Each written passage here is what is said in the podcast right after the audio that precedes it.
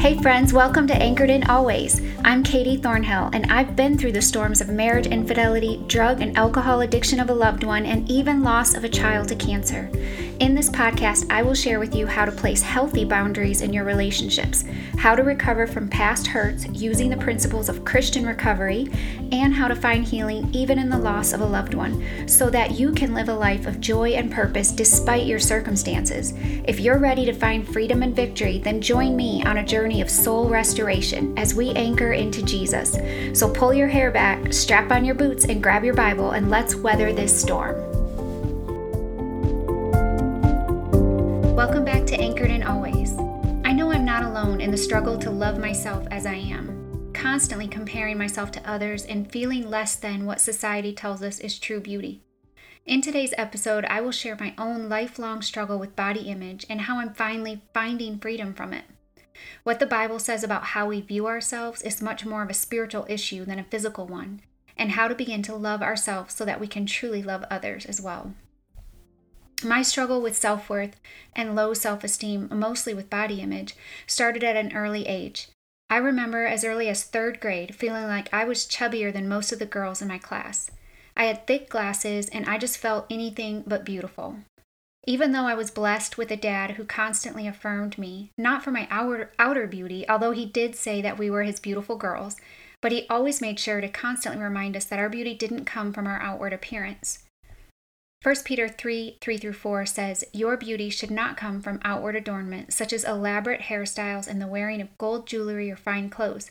Rather, it should be that of your inner self, the unfading beauty of a gentle and quiet spirit, which is of great worth in God's sight." But despite that being instilled in me, it was an uphill battle, as the world's message is contrary. Being strong, independent, and successful women with perfect bodies, full lips, and flawless skin. That's what we are told is beauty. And it's plastered all over social media, billboards, Netflix, ads, and much more. We can't scroll too far on social media without an ad for a beauty enhancement product. I'm just as guilty as anyone, paying lots of money over the years for diet and exercise programs, pills and creams, eyelash extensions, and even expensive cosmetic surgery. Pretty much saying, "I'm sorry, God, I know you thought you did a good job creating me, but it's not up to standards." Romans nine twenty tells us, "But who are you, a human being, to talk back to God? Shall what is formed say to the one who formed it, 'Why did you make me like this?'" Pretty audacious, right? Who are we to think that we can question our Creator, that we know better than Him? Psalm one thirty, thirteen through sixteen says, "For you created me in my you created my inmost being. You knit me together in my mother's womb. I praise you because I am fearfully and wonderfully made. Your works are wonderful. I know that full well. My frame was not hidden from you when I was made in the secret place, when I was woven together in the depths of the earth. Your eyes saw my unformed body. All the days ordained for me were written in your book before one of them came to be." Nothing about how God made you or me is an accident. My attitude should be that of praise and gratitude, not grumbling and complaining. I do feel that we should take care of our bodies. So believing that although we are perfectly um, made as God planned, that doesn't mean that we can just let ourselves go and neglect caring for our physical bodies. First Corinthians six, nineteen and twenty says, "Do you not know that your bodies are temples of the Holy Spirit, who is in you, whom you have received from God? You are not your own, you are bought at a price. Therefore, honor God with your bodies." Our bodies are temples of the Holy Spirit. Vessels created by God to be used to glorify Him, not to abuse and misuse. In First Corinthians ten twenty-three, it says, "Everything is permissible, but not everything is beneficial. Everything is permissible, but not everything builds us up." As believers, there may be a lot of gray areas on what's okay to do to our bodies and put in our bodies, and most of us can pretty much justify about anything. But I think there is a fine line and a balance, and it's important to ask yourself that question from First Corinthians ten twenty-three. So even if this is permissible, is it beneficial? And if it's okay for me, what about those around me? So the decisions I make for me, how are they impacting other people? That should matter to us as believers. For a long time, I craved attention, especially from men. I was so insecure and I needed the affirmation. Even though I knew it was wrong, it made me feel better about myself temporarily. But that is such a fleeting feeling. What happens when you gain some weight from having a baby, or your hormones cause your skin to break out, or you have cellulite and stretch marks that you didn't have before? Where is your self-worth then, if it's tied up in how others view you? Although I admire women who appear confident in their bodies, I think there is a fine line. The world wants us to be bold and revealing, showing a lot of skin as a way of saying, I'm sexy and confident. But I think it can also be seen as a cry for attention. Notice me, look at me.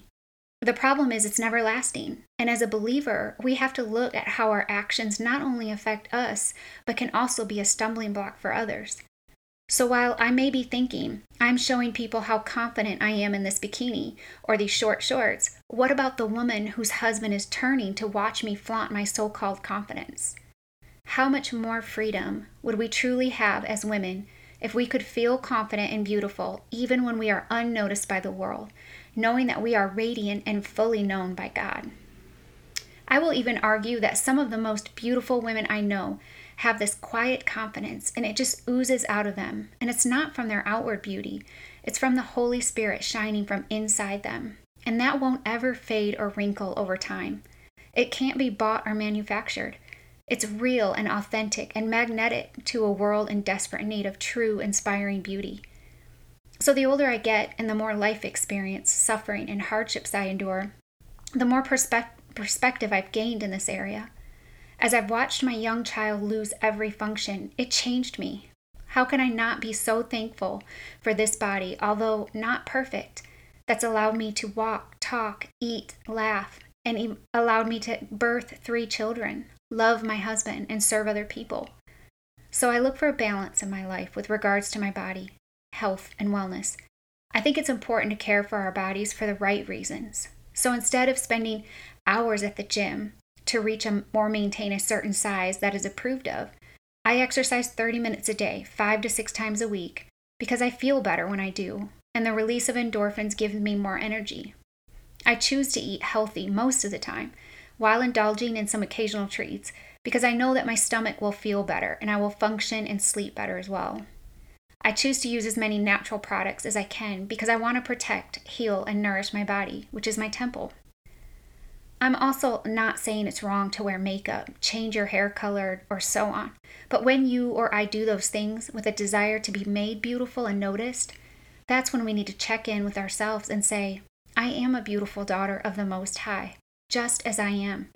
So instead of using the makeup and other beauty enhancement products to accentuate what God is already giving us and not cover it up or change it, being able to embrace our true, authentic selves as we were created. Loving ourselves is a spiritual issue. It shows our confidence in our Creator, that He doesn't make mistakes or junk. We need to be mindful. Body image is important in how we connect to other people as well as God. When we are confident in how He made us and comfortable in our own skin, we are truly free to love and serve others and worship God.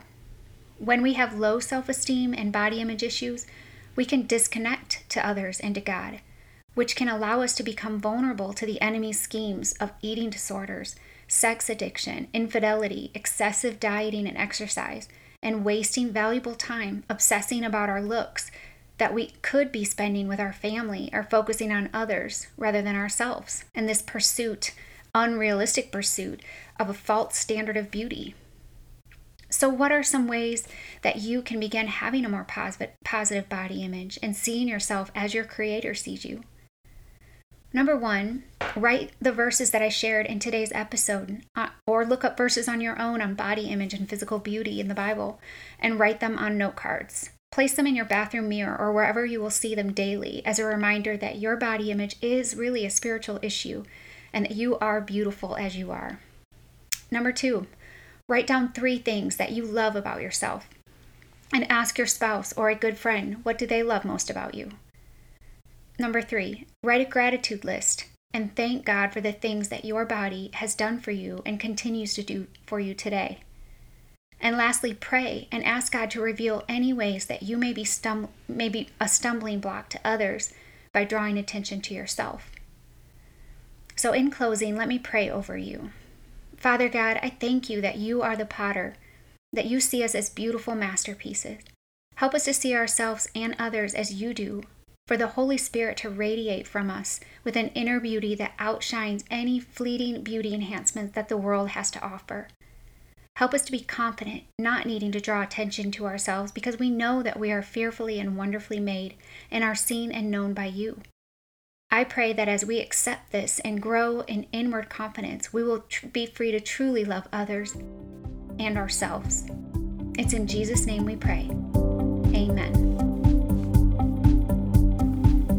Hey friend, thank you so much for listening to today's episode. If you enjoyed it and would like to connect and learn more, join our community on Facebook at Anchored in Always. I will put the group link in the show notes. You can also email me at katie at anchoredinalways.com. Lastly, I want to bring this message of hope and healing to as many hurting people as possible. So help me spread the love by sharing this podcast on your social media outlets. Another way you can do this is to take a quick minute and subscribe and leave me a review. Thank you for anchoring in with me today. God bless you as you weather your storms.